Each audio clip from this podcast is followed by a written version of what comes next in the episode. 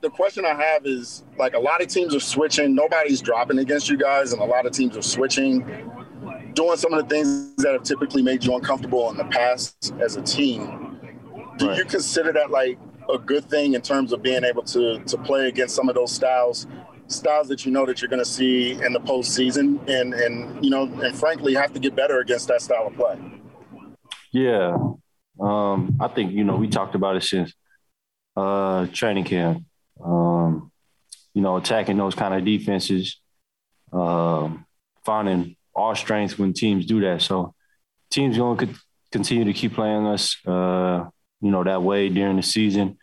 It's just prepping us. Uh, it's part of the process, and um, you know what, um, it's going to help us get better and help us, uh, you know, figure it out.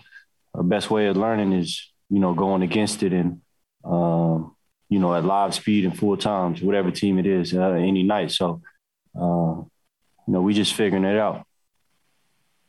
All right, Eric Walden. Hey, JC. So Quin said that aside from good shot attempts, simply not going in, he felt like tonight was one of the best offensive nights you guys have had all season. Uh, what was working out there for you guys?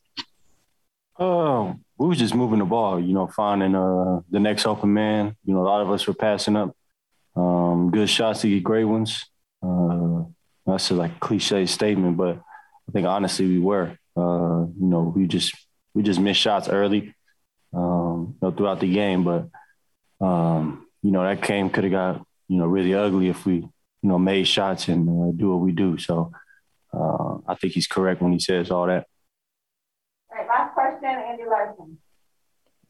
Jordan, do you feel like individually you've become a better passer since joining Quin's system? And if so, how?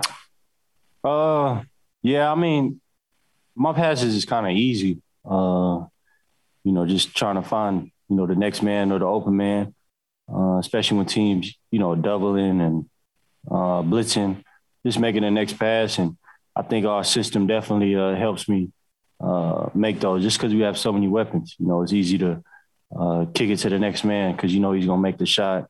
Um, you know, like I said, it's just so many of us, so many of us that can make plays, and you know, it makes the game so much easier.